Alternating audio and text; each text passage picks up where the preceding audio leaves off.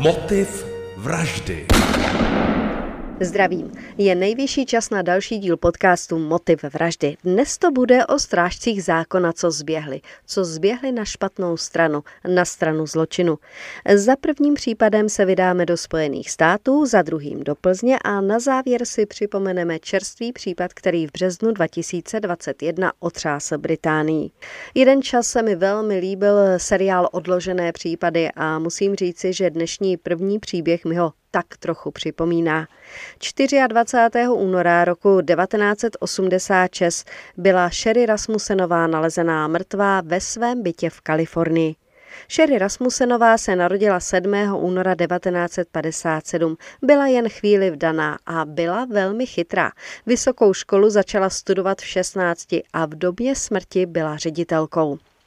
Jak už jsem říkala, byla vdaná. Její manžel byl John Rutten. A tahle pohledná a úspěšná žena, která měla celý život před sebou, byla zavražděna krátce po svých 29. narozeninách 24. února 1986. Když se ten večer manžel vrátil domů, v obývacím pokoji nalezl její mrtvé tělo. Na první pohled bylo jasné, že ji někdo strašně zbyl. Její obličej byl znetvořen k nepoznání. V hrudi měla tři střelné rány. Později bylo zjištěno, že ji někdo tak krutě zbyl až po smrti. Na předloktí bylo objeveno kousnutí. Hlavní detektiv případu poměrně rychle vyloučil manžela, protože ten byl ten den mimo město a měl pevné alibi. Rodiče Sherry na detektivy tlačili, aby se zaměřili na ženu, které se jejich dcera opravdu bála. Měla to být bývalá přítelkyně manžela Stefánie Lazarus, která v té době byla hlídkovým důstojníkem u policejního sboru v LA. Policisté ale rodičům řekli, že se moc dívají na detektivky v televizi. Ani jim nepřišlo divné, že jediné, co z domova zmizelo, byla svatební licence. My bychom řekli oddací list. Detektivové se domnívali, že šlo o nepovedené vloupání. V tu dobu se v blízkosti, tedy na stejném místě v ulici, stal podobný zločin, při kterém také někdo zavraždil ženu. Vyšetřovatelé dokonce měli popis, takže pátrali po dvou mužích středního věku původem z Latinské Ameriky. Nikdy nenašli a tak případ zůstal celých dlouhých 23 let nevyřešen.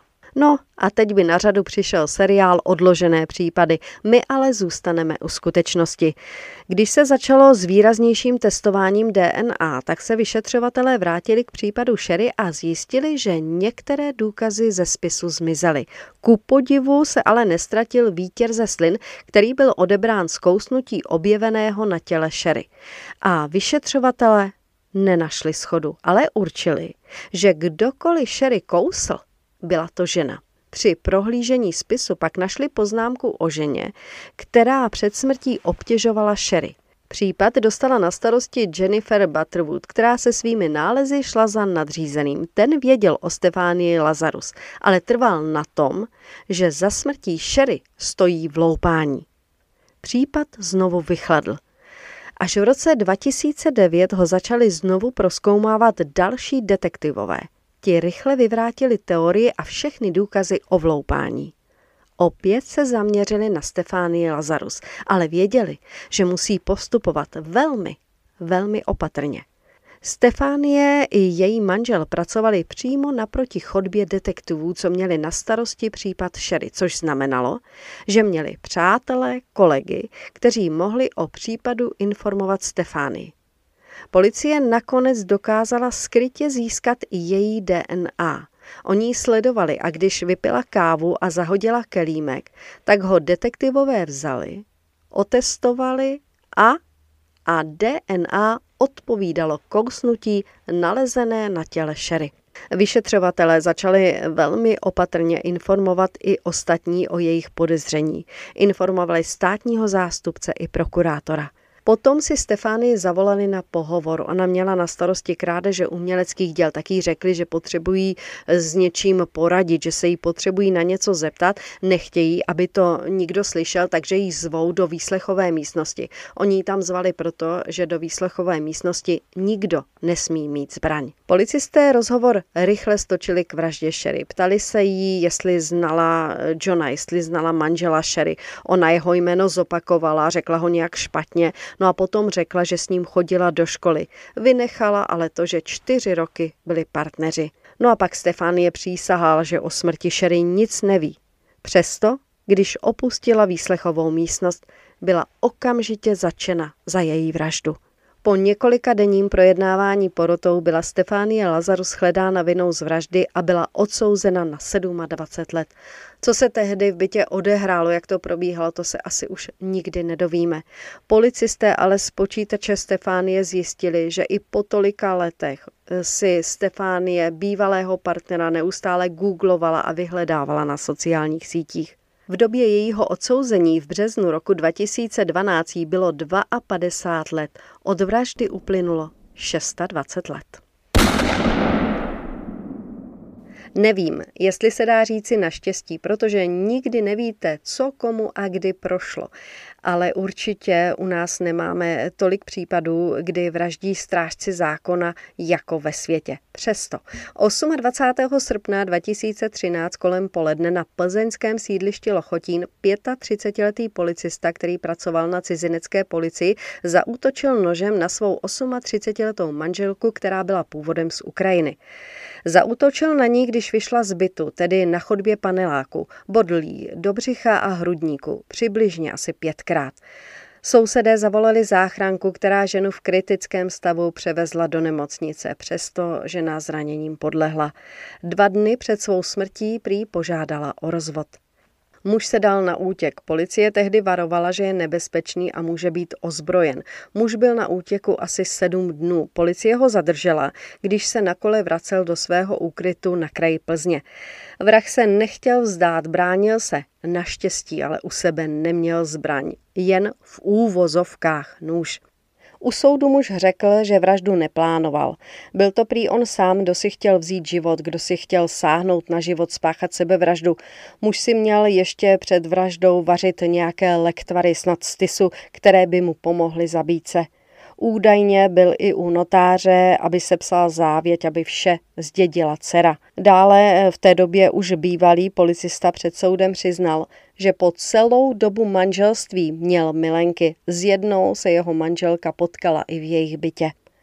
Muž měl zákaz přiblížit se k manželce, byl vykázán z bytu, takže tam probíhalo i nějaké domácí násilí. Manžel vrah nevyjádřil lítost nad svým činem. Řekl, že si bodnutí prostě nepamatuje, už byl asi omámený tím lektvarem. Pouze řekl, že má velmi blízký vztah k dceři. Té se hned po smrti matky ujali její příbuzní žijící v Německu. Policista, tedy bývalý policista, který chtěl spáchat sebevraždu a místo toho zavraždil manželku, dostal 16 let. Je to opravdu jen pár týdnů, co celá Británie mluvila pouze o únosu a vraždě 33-leté Sáry Everwardové. Sára byla marketingovou ředitelkou digitální společnosti a zmizela 3. března 2021, když se vracela domů od svého přítele. Sára byla ve sportovním oblečení, cesta jí měla trvat asi 50 minut. Od přítele odešla kolem deváté večer, téměř půl hodiny s ním ještě mluvila po telefonu. Právě kolem půl desáté jí zachytili kamery v parku a také kamera na projíždějící policejním autě. Druhý den ráno, když se jí přítel nemohl dovolat a nedorazila na smluvenou schůzku, rodina informovala policii a rozeběhlo se pátrání pátrání, které zasáhne celou Británii. My si případ ve zkrácené verzi probereme den po dni. Je 5. března. Přátelé a rodina procházejí trasu, kudy Sára šla, vyvěšují letáky. Policie žádá občany, kteří se v místě pohybovali o jakékoliv informace. 6. března. Policie zveřejňuje záznamy z noci, kdy byla naposledy Sára viděna. Opět prosí veřejnost, aby dvakrát zkontrolovali záznamy z kamer. 6. března. Policie zveřejňuje záznamy z noci, kdy byla Sára naposledy viděna. Opět prosí veřejnost, aby dvakrát zkontrolovali záznamy z kamer na domech či v autech. 7. března. Policie prohledává popelnice, kontroluje dům od domu. 8. března. Policie už oslovila na 750 lidí a stále nic. 9. března. Policie do akce nasadila psy a prohledává zahrady. Potápěči kontrolují rybník. Později během dne v rámci prohlídky zřízen kordon kolem dvou bytových komplexů. Oblast proskoumávají forenzní vyšetřovatelé. Je stále 9. března. Těsně před půlnocí policie na základě získaných důkazů odhaluje, že za zmizením Sarah stojí metropolitní policista žijící v bytovém komplexu a zatýká ho. Na stejném místě je začena i žena, jeho manželka. Ta je později propuštěna. 10. března. Dopoledne v 8.30 uspořádá policie tiskovou konferenci, na které uvede, že začený policista nebyl v době zmizení Sáry ve službě. Ten den odpoledne policie zveřejní nové prohlášení, které odhaluje, že muž byl začen pro podezření z únosu a vraždy.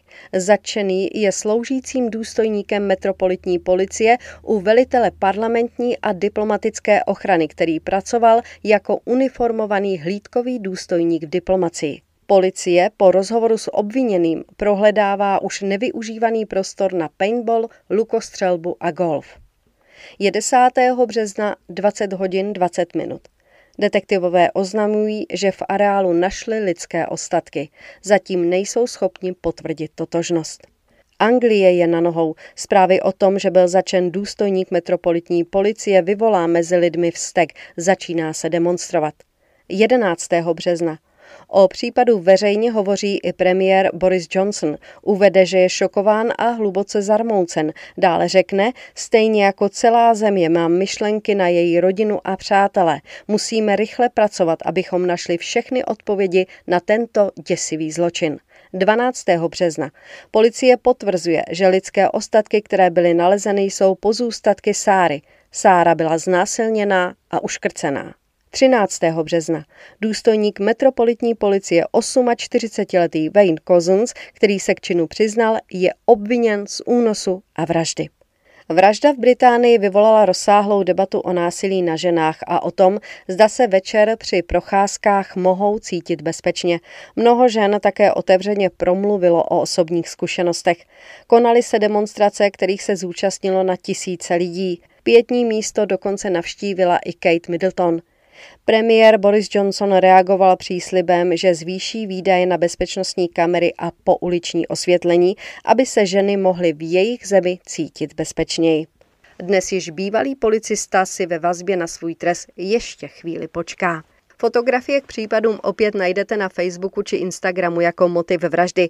Říká se, že pod svícnem bývá největší tma. No, naštěstí si ti správní policisté na ty zlé dobře posvítili. Vymějte bezpečné dny, dávejte na sebe pozor a u dalších případů naslyšenou. Motiv vraždy se Štěpánkou Šmídovou.